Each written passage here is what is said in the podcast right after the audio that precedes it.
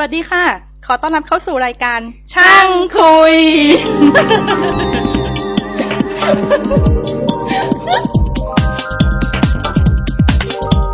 รั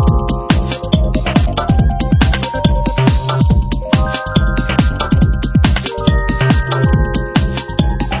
ขอต้อนรับเข้าสู่รายการช่างคุยอีกครั้งหนึ่งนะครับในสถานีช่างคุยสำหรับอาทิตย์นี้ก็จะเป็นรายการสั้นๆเบาๆมาคุยเรื่องการ์ตูนหนึ่งที่พวกเราดูกัน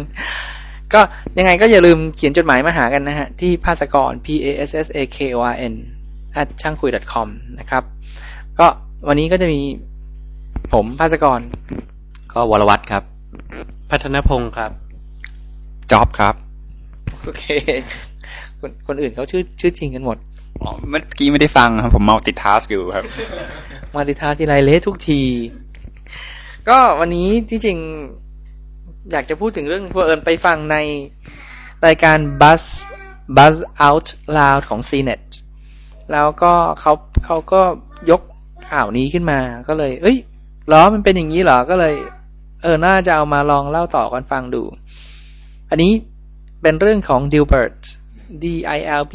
เป็นการ์ตูนที่ล้อเลียนเกี่ยวกับชีวิตออฟฟิศการทำงานแล้วก็หนักไปทางคอมพิวเตอร์นะในแวดวงของเทคโนโลยีใช่ไหมวอลองแนะนำคร่าวๆได้ไหม Dilbert เกี่ยวข้องอะไรก็ Dilbert ก็เป็นการ์ตูนเขาเรียกว่าคอมิกสตริปใช่ป่ะก็เป็นการ์ตูนเป็นช่องๆที่เขียนส่วนใหญ่จะลงตามหนังสือพิมพ์อะไรใช่ป่ะแล้วก็คือมันเป็นการ์ตูนค่อนข้างตลกเสียดสีเนื้อเรื่องเกี่ยวกับเนี่ยส่วนใหญ่จะแวดวงการทำงานเป็นการ์ตูนอเมริกันแล้วก็จริงๆแล้วเนื้อเรื่องจริงๆเนี่ยตอนเริ่มจริงๆเนี่ยมันไม่ได้เกี่ยวกับ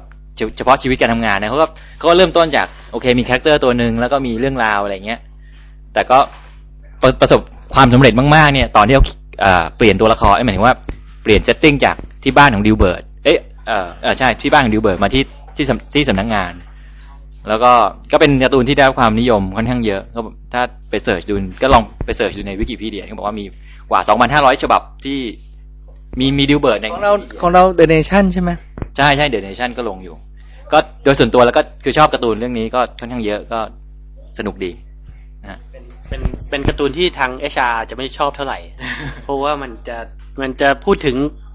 การจัดการระบบจัดการที่ค่อนข้างแย่คือตัวอย่างที่มันยกมาเสียสีเนี่ยจะเป็นระบบจัดการที่แย่มากก็จริงๆแล้วในวิกิพีเดียบางอย่างเขาโค้ดว่าสามารถวัดว่าโมรัลของคนในบริษัทเนี่ยสูงหรือต่ำได้จากจำนวนดิลเบิร์ตสตริปที่อยู่ในบริษัทคือถ้ามีใครเอาสตริปนี้ไปแปะไว้ข้างโต๊ะทำงานเยอะๆนี่แสดงว่าแย่ละคือในจ๊อบเคยอ่านไหมเนี่ยเคยนิดหน่อยครับไม่มากแต่ไม่ได้รู้สึกอะไรใช่ไหมก็ตลกดีฮะเคยอ่านไม่รู้ตอนไหนมันเขียนไว้เหมือนกับว่าเขาดิลเบิร์ตได้รับผิดชอบหรือว่าต้องมาทำงานในแผนกคอมพิวเตอร์เนี่ยเพราะว่าเมเนเจอร์ไปหรือมีใครสักคนเจ้าของบริษัทไปฟังสัมมนาแล้วมีความรู้สึกว่าบริษัทต้องมีคอมพิวเตอร์แล้วก็แลสไซน์ให้เพื่อนเขาเนี่ยกับเขารับผิดชอบเหตุผลว่าเพื่อนเขาเนี่ยเคยเห็นคอมพิวเตอร์แล้วตัวเขาเองเนี่ยได้ยินเพื่อนเขาเล่าให้ฟัง ก็เลยต้องรับผิดชอบเรื่องของคอมพิวเตอร์ คือมันจำลองนี้นะที่มันเล่าอ่ะแล้วก็มีอีกอันหนึ่งที่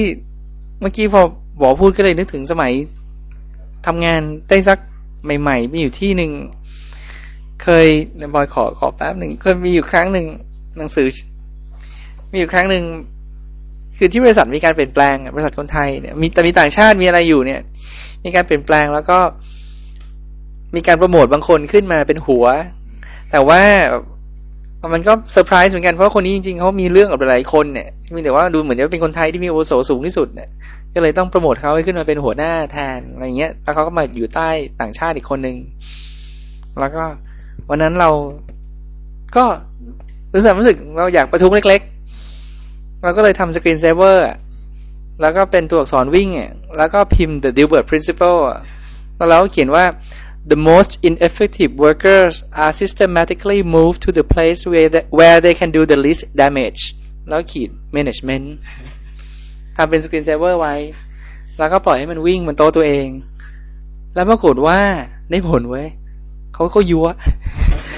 คือเขาก็ยัวเขาก็เดินมาแบบ คือมีผู้ใหญ่ 2-3 คนยืนอยู่ตรงนั้นเนี่ยแล้วก็แบบหงแปลว่าอะไรเนี่ยเขียนนี้แปลว่าอะไร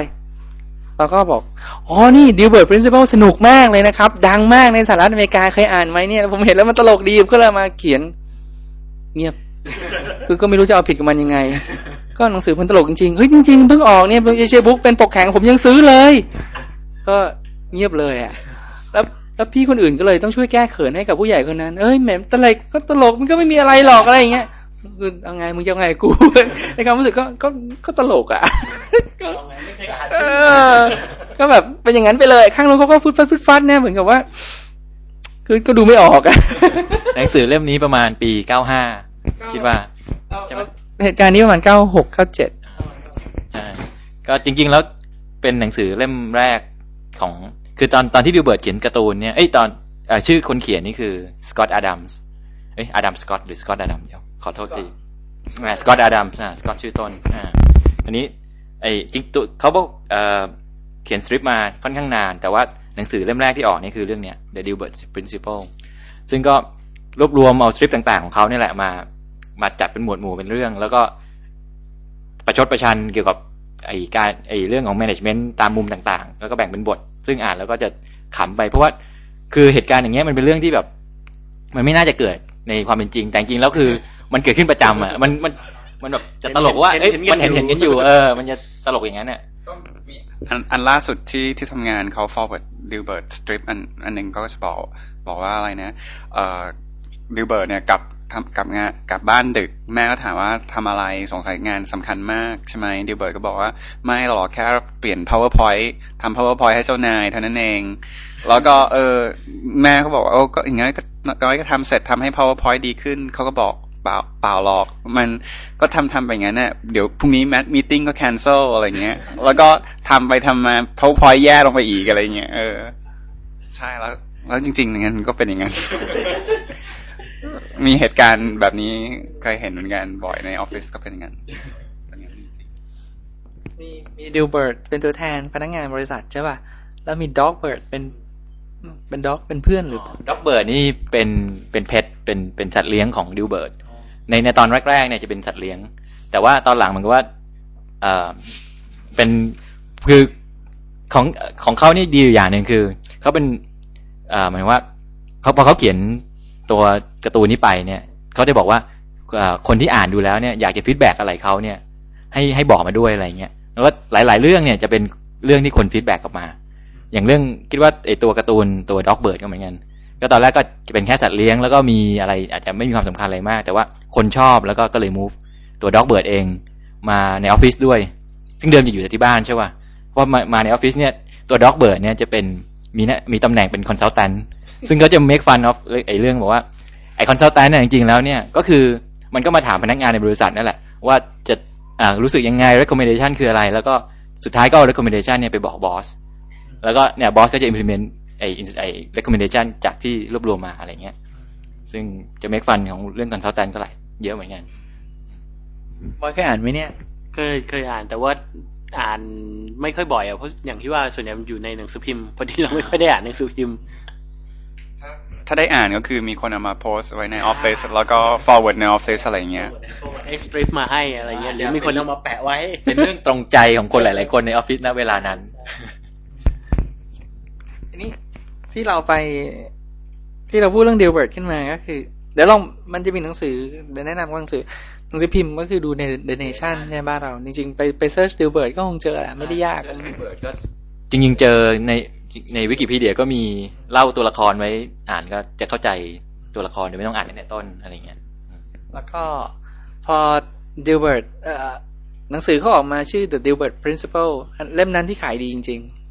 แล้วก็มี The Future Dilbert Future สักอย่างนั้นไม่ค่อยสนุกเท่าไหร่ละแต่ Dilbert Principle เนี่ยเป็นเล่มที่ดังสุดใช่มั้ยอ่านเล่มเดียวเหมือนกันแต่ว่าชอบตลกดีทีนี้ที่เอามาพูดเพราะว่าหนังสือเล่มนี้ออกมาประมาณปี95 96 97ประมาณเนี้ย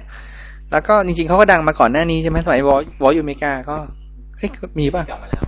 คิดว่าเล่มนี้ซื้อที่สิงคโปร์นะถ้าจำไม่ผิดเสร็จแล้วก็มันมีBuzz Out Loud เนี่ยเขาก็ไปหยิบบล็อกของสกอตต์แอดัมส์มาพูด ในวอลของเราที่ตอนนี้สกอตต์แอดัมส์เป็นนักเขียนการ์ตูนแล้วก็กลายเป็นว่าพอหนังสือออกมาก็ดังปริ้งปร่างก็เป็นมหาเศรษฐีคนหนึ่งไปแล้วล่ะแล้วก็รับเชิญพูดเป็นนักพูดนักปาฐกถาอะไรก็ว่าตามแต่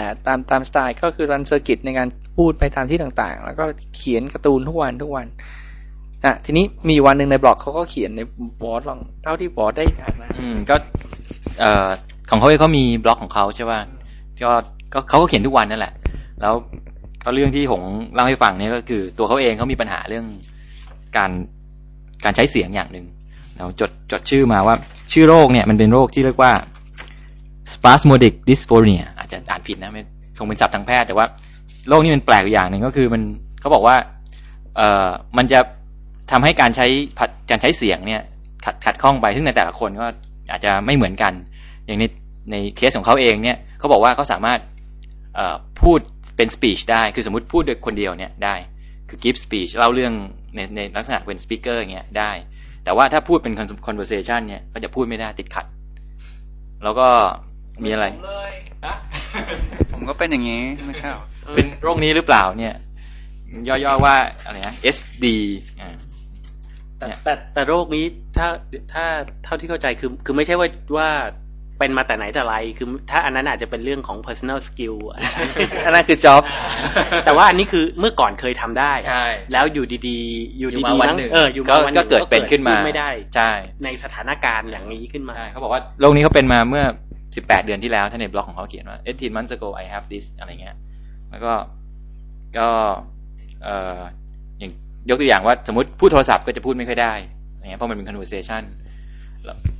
มันเป็นโรคจิตใช่ไหมฮะเนี่ยไม่นะเขาบอกว่าเป็นอาการทางประสาทเลยนะใช่ไหมคือตัวเขาเองเขาเขียนไว้ในบล็อกของเขาว่ามีหลายคนบอกว่าเป็นทางจิตหรือเปล่าอะไรเงี้ยแต่ว่าหมอของเขาบอกว่าเป็นจริงๆแล้วมันก็เป็นเกี่ยวกับระบบประสาทน่าจะเกี่ยวกับระบบประสาทมากกว่าแล้วก็เขาบอกว่าวิธีแก้อันนึงบอกว่าฉีดโบท็อกซ์เข้าไปในเส้นเสียงอะไรสักอย่างนึงก็จะแก้ไขได้แต่เขาบอกว่าตัวเขาเองเขาไม่ชอบวิธีนี้อะไรเงี้ยประมาณเนี้ยแล้วก็ล่าสุดก็คือมีเมื่อวันที่20กว่าตุลาเนี่ยเอาว่าเขาก็ลองพยายามคิดดูว่าวิธีที่เขาก็พยายามฝึกการใช้เสียงอะไรเงี้ยหมอก็บอกว่าคนที่เป็นที่เคยหายสถิติคือศูนย์ไม่มีใครเคยหายจากโรคนี้คือรักษาไม่หายเพียงแต่นิดนึงอาจจะแต่ละคนเนี่ยไม่เหมือนกันคือกรณีของเขาคือเขาพูดส่วนตัวไม่ได้แต่พูดในที่ประชุมชนได้แต่ว่าของคนอื่นก็อาจจะแตกต่างกันไปเช่นอาจจะกลับกันหรือเป็นกรณีอื่นๆใช่บางคนอาจจะแบบพูดเป็นบางคำไม่ได้อะไรเงี้ยหรือว่าพูดติดอ่างหรืออะไรประมาณเนี้ยแล้วก็อย่างของเขาเนี่ยเขาเขียนไว้ในบล็อกว่าของเขาเนี่ยใช้พยายามฝึกเขาบอกว่าที่คำที่พูดได้อย่างหนึ่งคือพูดเป็นกลอนสัมผัสอะไรเงี้ยก็จะพูดออกมาได้หรือร้องเพลง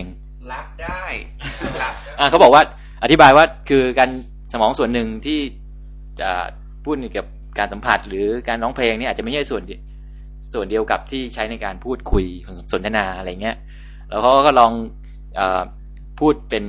กลอนหรือว่าพยายามร้องเพลงอะไรแล้วในที่สุดเขาก็ค้นพบว่ารู้สึกเขาจะดีขึ้นอะไรเงี้ยแล้วก็ในบล็อกก็จะมีคนเขียนแบบโอ้ congratulation แบบดีใจด้วยนะอะไรแล้วก็จะมีคนเล่าว่าฉันก็เคยเป็นหรือว่าอะไรเงี้ยก็มีคนมาให้กำลังใจค่อนข้างเยอะมันแปลกมากนะมันเป็นโรคที่แปลกมากเลยนะจริงแล้วถ้าผมไม่แนะนำก็จะไม่รู้จักแล้วไม่เคยอ่านไม่เคยได้ยินมาก่อนคือตอนที่ผมแนะนำเข้าไปอ่านครั้งแรกตอนแรกยังนึกว่าเป็นโจ๊กอ่านครั้งแรกสุดยังนึกว่าเป็นโจ๊กมันจะเสียดสีอะไรใครหรือเปล่าเนี่ยคืออะไรประมาณนั้นใช่เพราะว่าคือตัวเขาเองจริงๆเป็นคนที่ชอบเสียดสีประชดประชันแบบสุดๆอยู่แล้วอะเหมือนโดนเซนเซอร์อะไรทำนองนั้นหรือเปล่าอะไรทำไมแต่ตอนแรกที่ได้ยินใน Buzz Out Loud เนี่ยพิธีกรทั้ง3คนเนี่ยก็งงเหมือนกันนะคือเขาก็แบบเฮ้ยเขาก็คือมีไม่รู้เขาไปเอาข่าวมาอย่างไหนแล้วแต่เขาก็งงเหมือนกันนะเขาก็ไม่ได้นึกเพราะว่าDilbertทุกคนรู้จักทุกคนยิ้มแต่พอพูดเฮ้ยมีอย่างนี้เหรอเป็นไปได้ยังไงแบบก็งงกันเหมือนกันมีโอเคเรื่องDilbertจบไปอันนี้มีอีกเรื่องนึงแต่อันนี้สั้นมากทุกคนรู้จัก YouTubeแล้วก็ Buzz Out Loud เนี่ยก็บอกเหมือนกันบอกว่ามีอยู่วันคือจริงๆแล้วเนี่ยในโลกนี้มันก็มีบริษัทชื่อ YouTube จริงๆ www.u u ที่เป็นตัว u แล้วก็ tube tube และเขาขาย tube จริงๆนะเขาขายท่อที่เป็นรูปตัว u ไม่ๆก็ท่อจริงๆอ่ะท่อของ u ไง บริษัทนี้เขามีอยู่จริงๆ YouTube เขามีอยู่จริงๆแล้วปรากฏว่าบริษัท YouTube เนี่ยตั้งแต่ไอ้บริษัทนั้นเขามีมาตั้งนานแล้วไงแล้วอยู่ๆไอ้ YouTube เนี่ย YouTube เนี่ยมันลอนช์โปรดักต์เอ้ยมันลอนช์ไอ้วิดีโอเนี่ยเมื่อปีที่แล้วใช่มั้ยสิ่งที่เกิดขึ้นคือมีคนที่กดผิดแล้วมาที่เว็บเขาเยอะมากเยอะจนกระทั่งว่าเขาไม่สามารถให้ลูกค้ามาที่เว็บตัวเองได้พนักงานบริษัทไม่สามารถรับส่งอีเมลได้เพราะมันก็ผิดแล้วผิดมันเยอะมาก DNS server อีเมล server อะไรทุกอย่างพังหมดเข้าออกไม่ได้คือเขาประสบความเดือดร้อนอย่างมากเลยแล้วก็ปรากฏว่าล่าสุดเรื่องนี้แล้วปรากฏเรื่องนี้เนี่ยใน Buzz Out Loud ก็พูดมาเดือนที่แล้วก็เป็นเรื่องหัวล้อกันแบบตายแล้วมันตอนนั้นทุกหัวล้อกันเองก็สึงกึ่งว่าสงสารเนี่ยแล้วเมื่อไม่กี่วันนี้เอง YouTube เดิมก็ฟ้องร้อง YouTube เรื่องปัญหาเนี้ยว่ามันทนไม่ไหวมันก็เลยต้องฟ้องมันเรื่องที่แบบมันทนไม่ได้เราถ้ายกตัวอย่างก็คือเหมือนมีรายการทีวีรายการหนึ่งมั้งที่เป็นข่าวตอนเช้าที่มีเบอร์ให้คนโทรเข้าไปร่วมสนุก แล้วมันเป็นเบอร์มือถือหรืออะไรยังไงสักอย่างนึงหรือเป็นเบอร์การประปาแล้วเบอร์เดียวกันเนี่ยมันก็เป็นอีกเบอร์นึงซึ่งคนก็จะโทรเข้าไปทางนั้นรู้สึก01กับ02หรืออะไรทำนองนั้นน่ะตอนสมัยอยู่ที่เก่าก็เคยมีเหตุการณ์แต่นี้ใกล้ตัวมากคือตอนนั้นทำเราคิดโปรดักต์กันขึ้นมาใหม่แล้วทำโปรดักต์เป็นรายการเป็นเทเลโบตติ้ง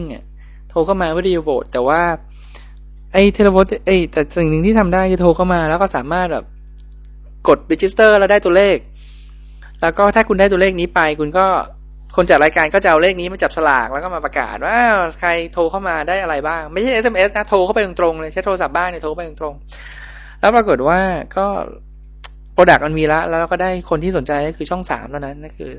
ถ้าใครจำได้หลายปีละชื่อรายการว่า3รุ่นแสน3รุ่นแสนเป็นรายการ5นาที 4 ทุ่มออกมาแค่5นาทีให้คนโทรเข้ามาแล้วก็เขาโทรเข้ามาก่อนคนโทรมา register เสร็จปุ๊บเขาจะได้โค้ดไปปุ๊บเขาจะออกแล้วก็เวลาคนจะมาเล่นเขาก็เชิญมาที่รายการโทรทัศน์แล้วก็เนี่ยคุณก็เล่นเกมอะไรก็ว่าไปตอน 4 ทุ่มเนี่ยเป็นช่วงที่5นาทีช็อตตรงนั้นเนี่ยคือบอกเบอร์เนี่ยแล้วก็ให้คนโทรเข้ามาแล้วก็เราจำเบอร์ไม่ได้แต่เบอร์น่าจะเป็น789อะไรบางอย่างเนี่ยเราจำได้แน่ๆเพราะมันเป็นเบอร์ที่โดนบล็อกเอาไว้ก็เพราะเหตุการณ์มันก็ไม่มีอะไรนะมันก็มีคนโทรเยอะจริงๆนะพวกเราก็ลองโทรเองมันก็ได้ก็ไม่มีอะไรแล้วก็มีอยู่วันนึงก็ไปกินข้าวกับผู้ใหญ่ท่านหนึ่งในบริษัทก็ใหญ่นะระดับ VP นะตอนนั้นแกก็ใหญ่แล้วก็มีการคุยกันมีโปรดักต์อะไรยังไงบ้างก็ว่าไปแล้วก็มีผู้ใหญ่ท่านนึงบอกว่าโอ้ยตอนนี้แม่งเดือดร้อนชิบหายนะทำไมครับตอน4ทุ่มเนี่ยมีรายการหาอะไรไม่รู้มันมาออกโทรทัศน์แล้วบอกเบอร์แล้วทำไมพี่มันคล้ายเบอร์บ้านผมอะเฮ้ยเรื่องจริงเลยแบบกูก็ไม่บอกสิว่ากูจัดรายการเราก็เงียบเดี๋ยวก็แบบเราก็นึกไม่ถึงว่ามันจะใกล้ตัวขนาดนั้นเนี่ยสี่ทุ่มบ้านผมเนี่ยดังลั่นมาหลายตั้งนานแล้วพอถึง4ทุ่มต้องเอาโทรศัพท์ออกจากแคร่อย่างเงี้ยมันดังไม่หยุดเลยแล้วก็แบบสัก5ทุ่มมันก็ยาวไงแล้วแกต้องจนกระทั่งแบบว่าเราเอาคือจริงๆมันเป็นเบอร์ให้โทรทั้งวันไงแต่5นาทีตอนนั้นเป็น5นาทีได้ออกโทรทัศน์รับประกาศให้คนโทรเข้ามาแต่ว่าโอเคมันจะมีเอฟเฟกต์อยู่ประมาณครึ่งชั่วโมงถึงชั่วโมงนึงเราต้องเอาโทรศัพท์ออกจากแคร่แล้วก็หลังจากนั้นก็เอาโทรศัพท์วางเข้าไปไว้คือถึงทุกวันนี้ก็ไม่เคยบอกแกนะว่าว่าเรามีส่วนในการส่วนตรงนั้นน่ะแต่แกจำได้แต่ว่าเนี่ยไอ้รายการนี้นี่แหละ3รุ่นแสนนี่แหละไอ้เนี่ยผมเดือดร้อนทุกทีโอ้โหนี่อันนี้ใกล้ตัวมากฟังแล้วตกใจอย่างเงี้ยอันนึงที่คล้ายๆกันอีกอย่างก็คือไอ้ถ้าวนกับเรื่อง YouTube เรื่องตัว address ไอ้ URL เนี่ยนามสกุลข้างหลังเนี่ยสำคัญเพราะว่าถ้าเกิดคุณใช้คุณชื่อไหนเนี่ยแล้วไปใช้อีกนามสกุลนึงเนี่ยเช่น .com หรือ .org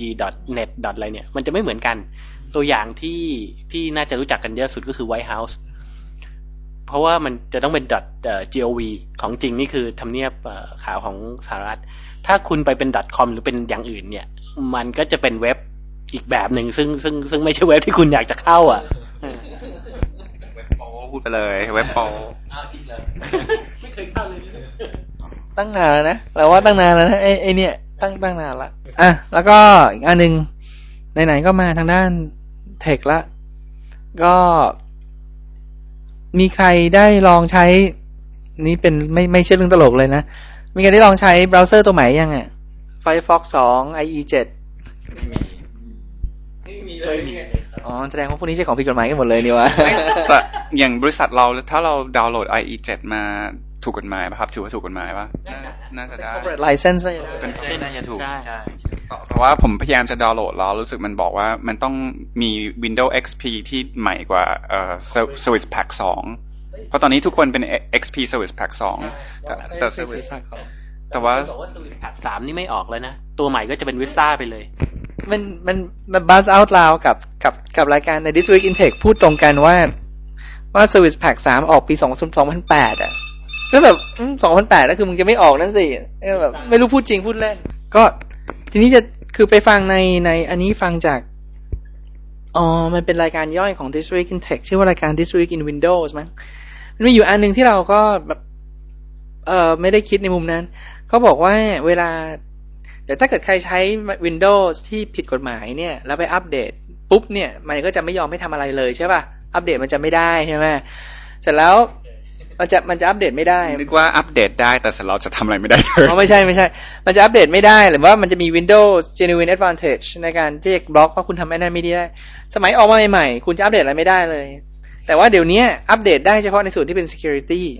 อะไรที่เป็น security เขาจะอัปเดตให้ที่เป็น enhancement ก็จะไม่ให้ทำเสร็จแล้วว่ามันก็เกิดขึ้นมาอย่างนึงก็คือว่าทุกครั้งที่ Windows ออกอัปเดตที่เป็น security ใหม่เนี่ยมันก็ต้องบอกว่าคุณแก้ปัญหาอะไรใช่ป่ะก็จะบอกว่าสมมติว่า100คนเนี่ยเป็นถือ pirate แล้วนะเขาก็หรือจะประมาณสัก20คนอาจจะยอมไปอัปเดต20คนนั้นก็จะได้รับการอัปเดตไปใช่ป่ะก็เหลืออีก80คนที่ไม่ยอมอัปเดตใช่ป่ะตัวแฮกเกอร์เนี่ยก็มานั่งอ่านว่าโอเค security นี้แก้ปัญหาอะไรแล้วก็รู้ว่าอีก80คนจะมีปัญหา security นี้แน่นอนเนี่ยก็จากเดิมแฮกเกอร์ก็ไม่รู้มีปัญหาอะไรตอนนี้แฮกเกอร์รู้แล้วจะแฮกยังไงเพราะว่ามันจะต้องประกาศให้หมดไงว่ามันเป็นหาอะไรบ้างจะบอกว่าหลังจากนั้นพอคุณไม่อัปเดตปุ๊บเรื่อยๆปุ๊บมันก็จะโดนแฮกมากขึ้นเรื่อยๆไงเพราะว่าจุดอ่อนมันจากเดิมที่ไม่มีใครรู้ประกาศเฮ้ยไม่เคยมองมุมนี้มาก่อนเลยว่าเนี่ยมันก็เป็นจุดแฮกง่ายๆเลยคือจากไม่รู้คุณมันจะมีคนอยู่ก้อนนึงอ่ะ